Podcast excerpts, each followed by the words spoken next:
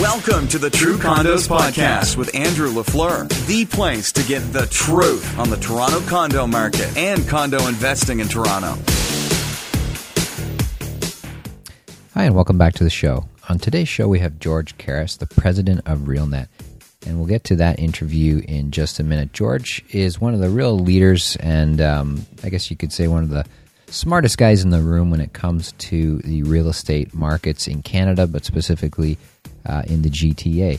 So George will be talking to us about some macro and micro trends that are happening in the market, and we'll get to that interview in just a minute. But huge news out this week is that the Bank of Canada, to many people's surprise, if you listen to this podcast, then you're probably not surprised at all, because I've been talking about this for a long time. But to many people's surprise, the Bank of Canada has in fact lowered their prime lending rate by 25 basis points.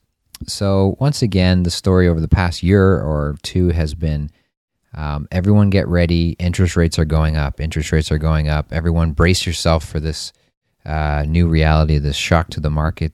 Things are going to change soon. The days of cheap money are gone. You know, this kind of thinking has really been in the media headlines for a long time now. And what's happened basically is that the oil prices have completely collapsed, and that's really threatening certain aspects of the Canadian economy. And so the government, the Bank of Canada has responded by actually lowering the interest rates from 3% to 2.75% for the prime lending rate.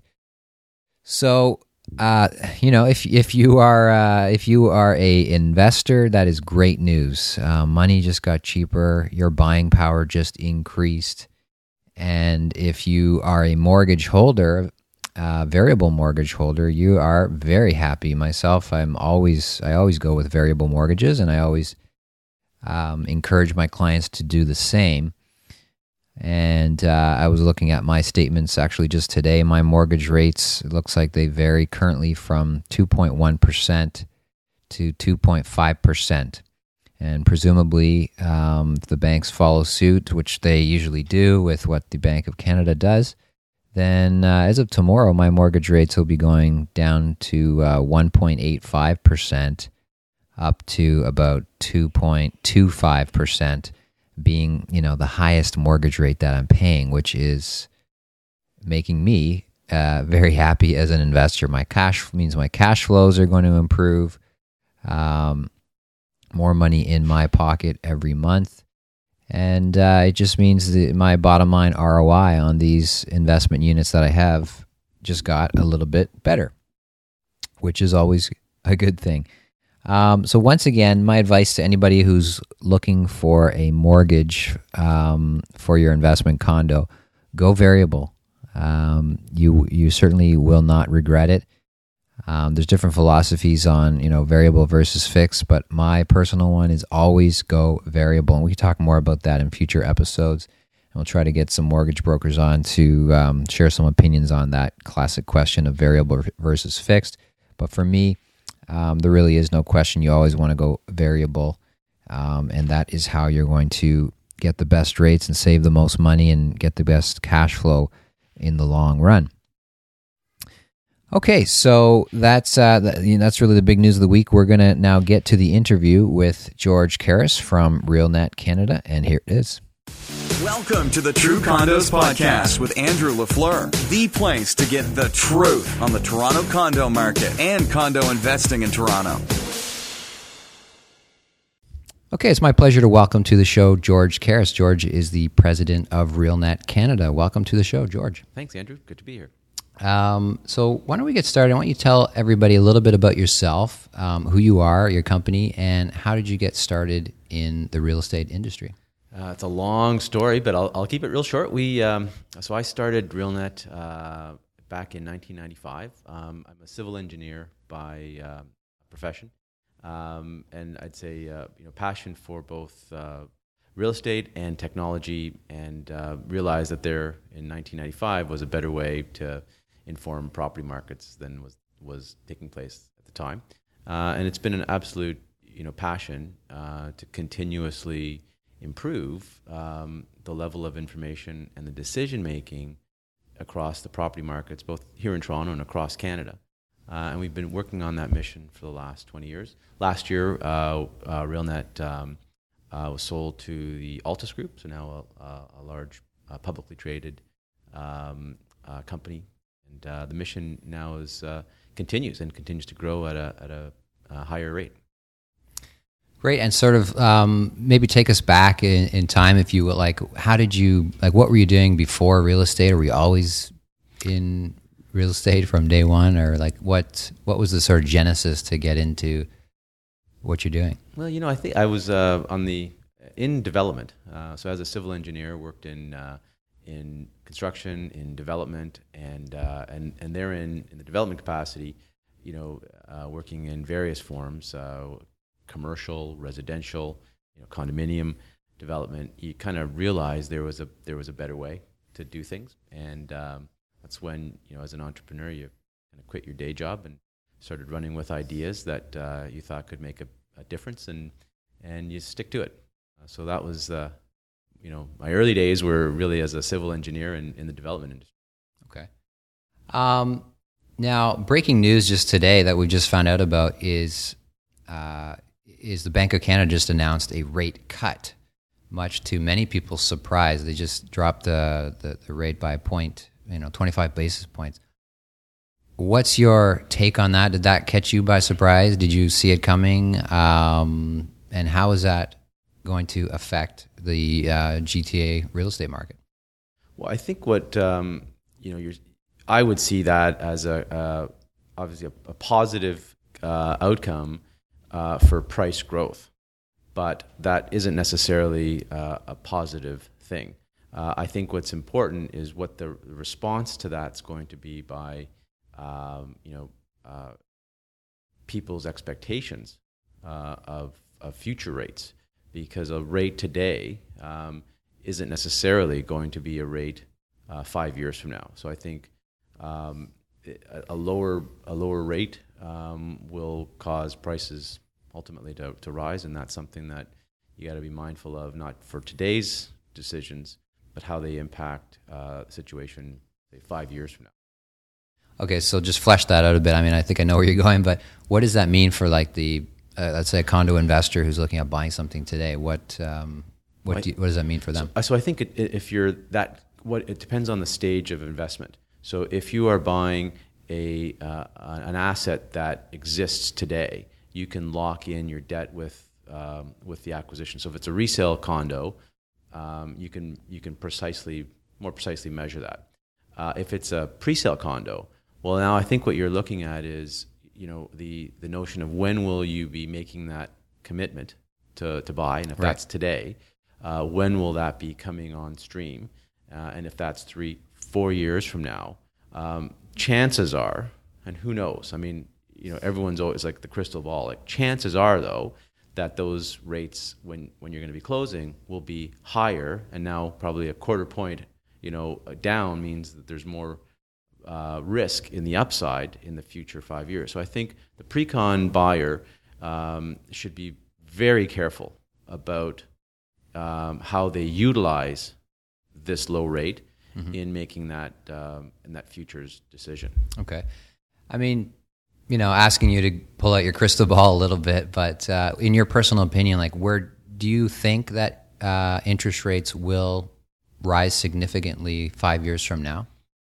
It is so hard to say. I mean, I don't think I'm, at all qualified to be making a forecast. I just think in the grand scheme of things, if you're a conservative investor, which I would tend personally to lean towards, your bet that you're going to get lower rates 5 years from now, possible. I mean, you're seeing it in the euro now, where you actually have to pay to have the bank negative interest rates to keep your money. Yeah. So one school of thought could be the world is heading towards that, and therefore rates can go lower. But a prudent, in my mind, a more prudent bet would be that you will see at some point rates move up, and I think especially in in a very complicated form of investment like pre-construction condominiums. That's a major risk, and I think people should be factoring a more conservative forecast of that going forward than an aggressive one. Interesting. So let's move on to we just came out of the your big annual conference. So I forget the name of the event yesterday. The Real Insider event. Real Insider event, yes, which was fantastic. Heard from a lot of great speakers. What were your sort of top three, say, takeaways from that event, or top three highlights for you on from all the information that was presented? Well, I think, clearly summing it all up, I think what you really are looking at, and you have to be very careful about interpreting the market gauges, if you will. I think what we are now doing is entering in a new era of the property markets. I think, GTA 3.0. Right. So that's maybe we'll talk about that. The GTA 3.0 concept that you presented yesterday, what is that and what does it mean exactly? So I think in looking at the GTA, I kind of put it into three, categories. GTA 1.0 was the market that we had grown up with, up until the introduction of the provincial intensification policies in 2005, 2006 with the Green Belt and Places to Grow. The last 10 years, and in fact, understanding the current results really is about these results being 10 years in the making. And that is really the shift in land use policy and growth policy to intensification, the grow up, not out approach to the region's future, which was a plan in 2005. The last 10 years, the market was simply responding to the implementation of that plan. And the results today are really a bit of an extremity situation where, on the new home market, and the new home market is the flow of new housing into the stock. And, if we think about it, every home or condo that exists today was at one point a new home or condo built in the then policy regime of the day. So looking at the flow today is very important to understand what the stock of housing is going to be in the future, and that future's GTA 3.0. So though, in this era, intensification is not a plan.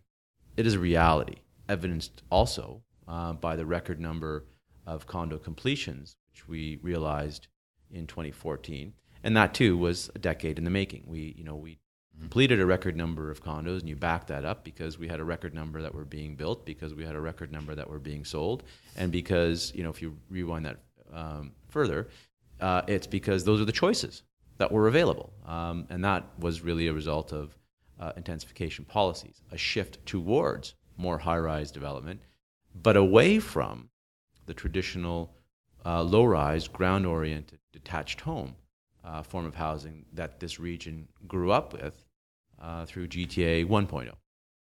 Right. Okay, so just to sort of summarize again what the concept is for everybody, the GTA 1.0 is sort of up until 2005 when the Green Belt was introduced, essentially. GTA 2.0 is sort of the last 10 years what we've observed under the Green Belt policy, which has resulted in this major shift from primarily low-rise development, being approximately 75% of the market, high-rise being approximately 25%, and now 10 years in, slowly we've seen this shift to the point where it's pretty much inversed. I don't know the exact numbers, I'm sure you have them, but it's something like, 70-80% of the new homes are high-rise versus 20-30%. And if you get more precise, low. Andrew, you're right. I think if you looked at by product form, the condo apartment was the number one selling new home product in the GTA last year. 50% of new home sales in the region was in an apartment condo. Detached homes, 25%. So that's a 2-to-1 ratio. So, one out of every two new homes is now an apartment condo. That's really significant, and they're now outselling detached 2-to-1, that's an inverse of what we would have seen pre-Green Belt. Right. And so 3.0, the next 5 or 10 years, what do you see happen? Do you see more and more and more intensification, more and more shift towards specifically high-rise development, or do you see a consumer sort of backlash where they say no, we demand more low-rise housing? Well, I think this is really the tremendous opportunity we have together in 2015 to figure out what happens next, because there's no they in this story. We are all in this together. Consumers, the industry, and governments. Everyone. Literally, we're all in this housing thing together. So what we have to do is look back on the last 10 years and realize what that has meant and where we're going. There is an introduction now of a review by the provincial government of the results of Green Belt and Places to Grow. I think this is a very important time. So they're looking back at the 2.0, GTA 2.0. Let's see what happened and let's see. Exactly. So maybe there will be new policies introduced for GTA 3.0 perhaps, where we'll see the policies result in another shift. Do you have, I'm just curious, what's your personal, preference? Like, what would you like to see happen for a healthy market moving forward? Well, I think one of the things we really need is some better alignment in the policy framework. And there's a few things that are, that I mean by that. The policy framework, whenever you talk about housing market policy framework, we always think about monetary policy. But land use policy is a very important part of that, I think. And in that, there's a lot of complexity. Is it provincial? Is it regional? Is it municipal? Is it local? And when you actually look at trying to implement that, there is a lot of friction in that process. And I think realigning that is going to be critical to the outcome. Streamlining that is going to be critical to the outcome. It all ties together, including transit.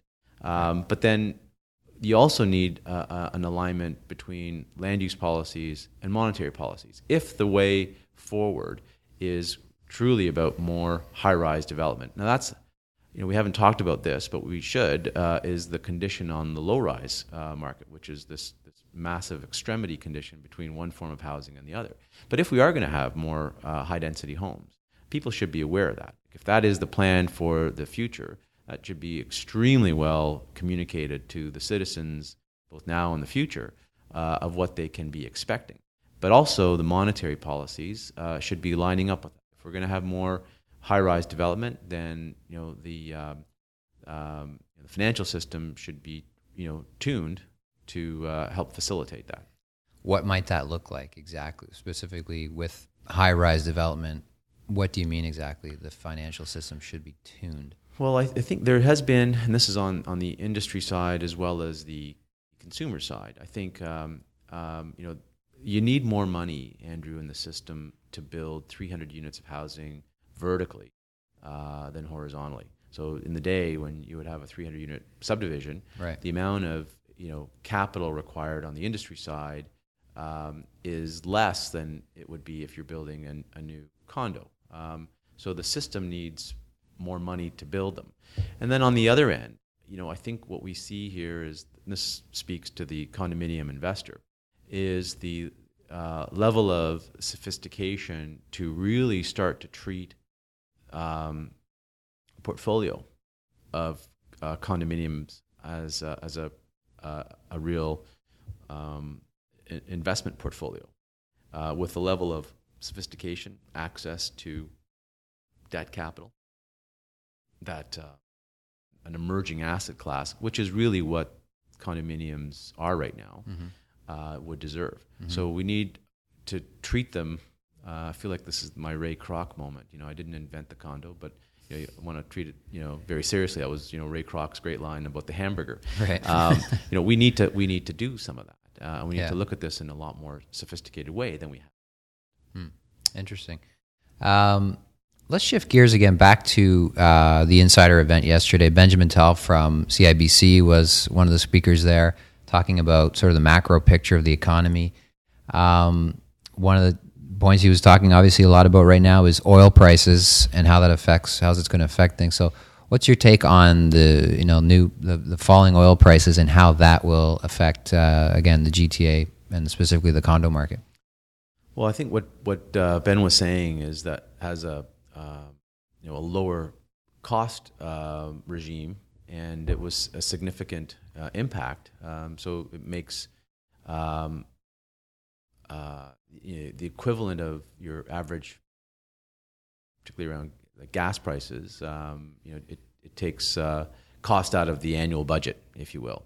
Mm-hmm. So that actually has... Yeah, he had an interesting stat. He said something to the effect of, you know, when you crunch the numbers, the current price of oil reflected in lower gas prices and everything has an effect of, I think he said it was about a 50 basis point drop in your typical Canadian mortgage. Right. So it's like cheaper gas equals your savings is equivalent to your mortgage rate just went down 0.5 percentage point for everyone. Right. And that was, so I think what the one takeaway is that, you know, lower oil prices, while, hurting the coffers of governments from a tax perspective, from an individual household perspective, if you flow that through the cheaper cost of running things, mm-hmm. That's a positive it's a positive thing. Mm-hmm. Yeah. I mean, I think that's what the main thing I took out of it was he's saying everybody just needs to chill out a little bit and remember that cheap oil is all things considered, cheap oil is a good thing for the Canadian economy. It's not a bad thing. We don't need to panic. Yes, we feel sorry for our brothers and sisters in Alberta, but overall, it is good for Canada. The other thing I think that's interesting on that is the intra-provincial migration. I think what you also see is the migration west as a result of the energy sector booming, pauses at this moment, and things are moving so quickly it's really hard to see. But that actually might turn the amount of momentum of population growth to this region back to Ontario, back up. So what that ultimately means is more people. The household for people need a place to live, whether they own it or rent it. Yep. So that too has maybe a bit of a spillover, a positive subtitle to it. Yeah. On the mortgage markets, Benjamin Tall brought up a couple points. One was that mortgage principal payback. He had some stats to show that mortgage principal pay down by Canadians is at an all-time high. And he also was saying at the same time, the subprime mortgage market is booming. What's your interpretation of those kind of points that he was talking about? Well, and on the last point, he said it was booming, but off a very small base. So ultimately, I think the point there was that there's a materiality question of how important is that. But I think the real condition goes back to my point earlier of you need to treat this condominium space as an emerging asset class, so it needs some of that thinking. And if this, had an institutional flavor to it, there would be a lot more discipline in terms of the leverage used for that investment.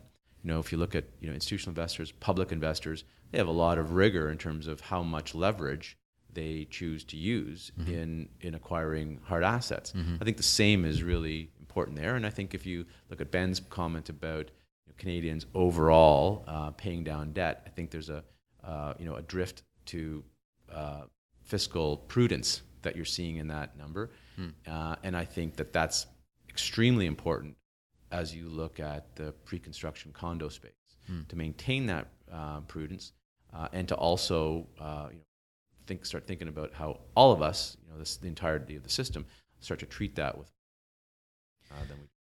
It's an interesting point. Speaking of the institutional side, we've we've seen now this sort of trend emerging. I don't know if you've looked at it, but the institutional investors coming in and buying up entire condo buildings pre-construction, or buying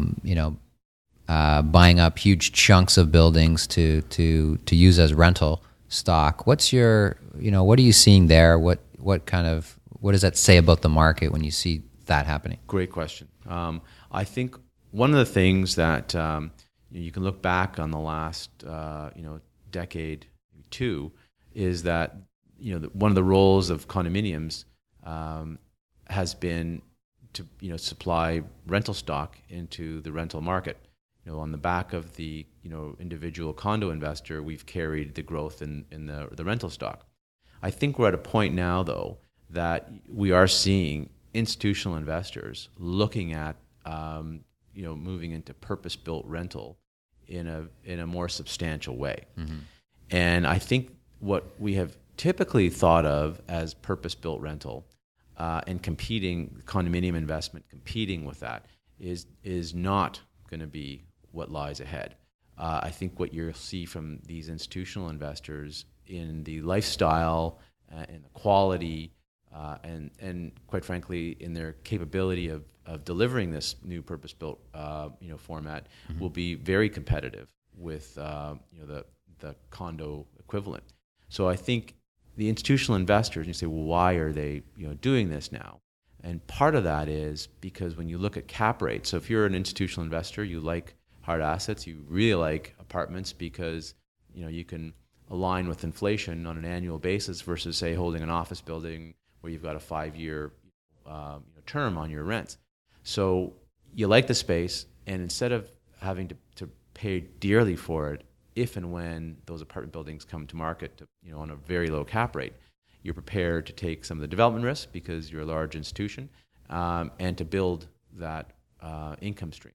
Build it yourself as opposed to, like you said, buying an existing building requiring much more capital. Is that what you mean? Or low cap rate. So, I mean, if you're going to buy a new apartment building, really it doesn't exist. But even the old apartment buildings that are trading now are trading in the GTA with very low cap rates. Like, it's not uncommon. The average cap rate across the GTA we tracked was 5.1%.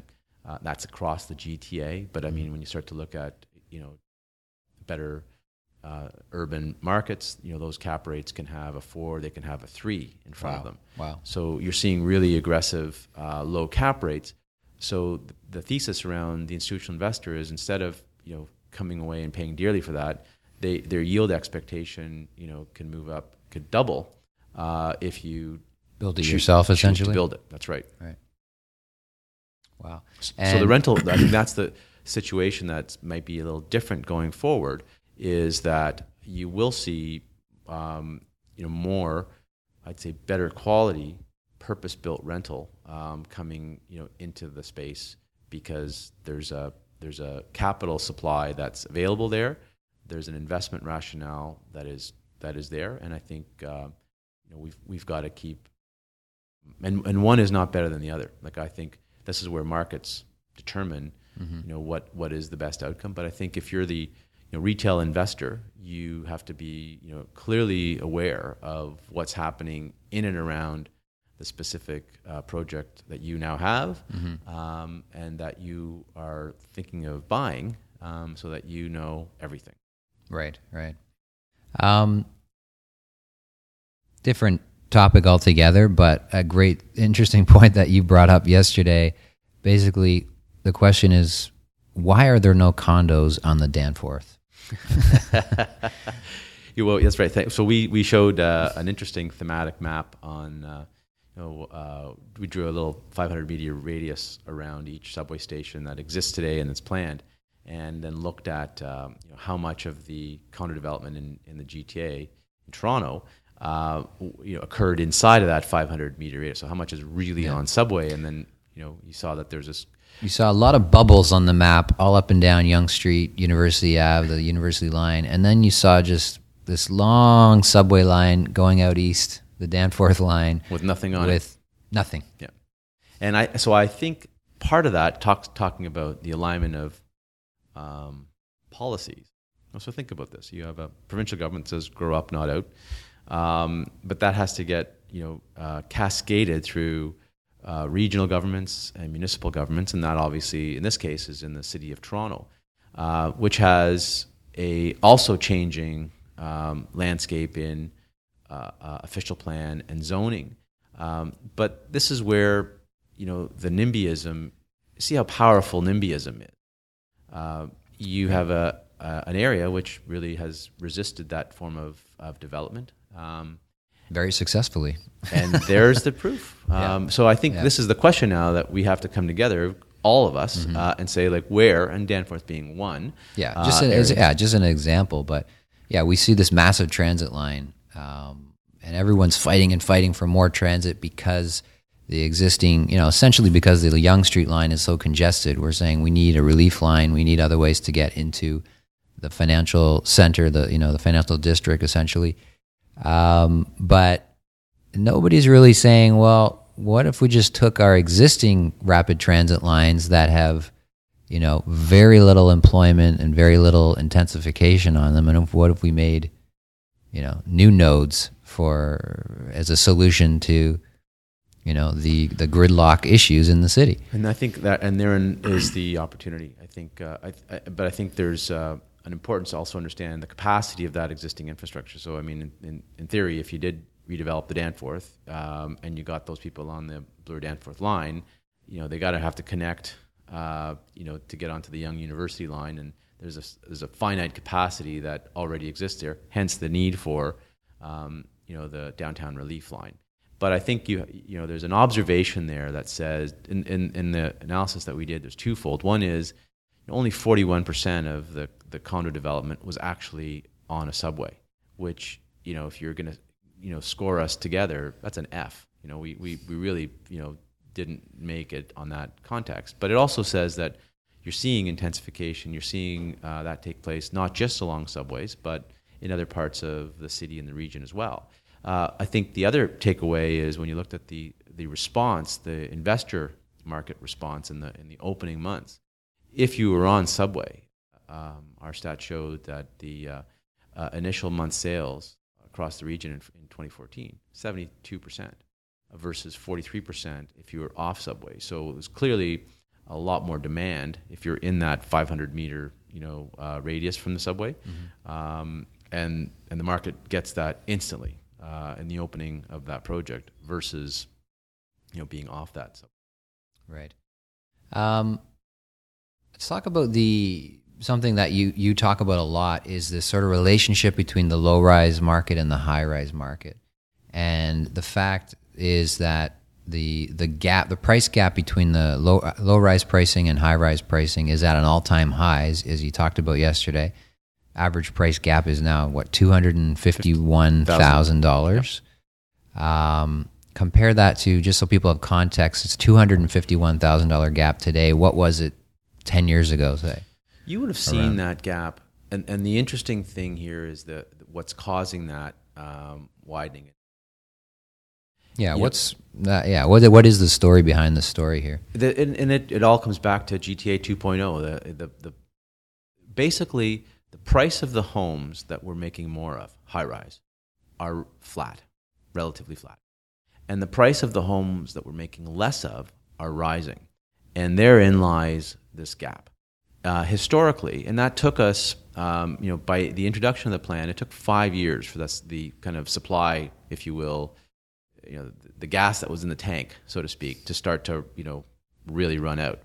And then the extremity condition really kicked in about 3 years ago, where the gap, which historically moved, in unison. So if low-rise home price went up, high-rise price went up, and both those kind of were separated by a gap of about $75,000, and that was a very consistent gap, plus or minus, but that was the gap.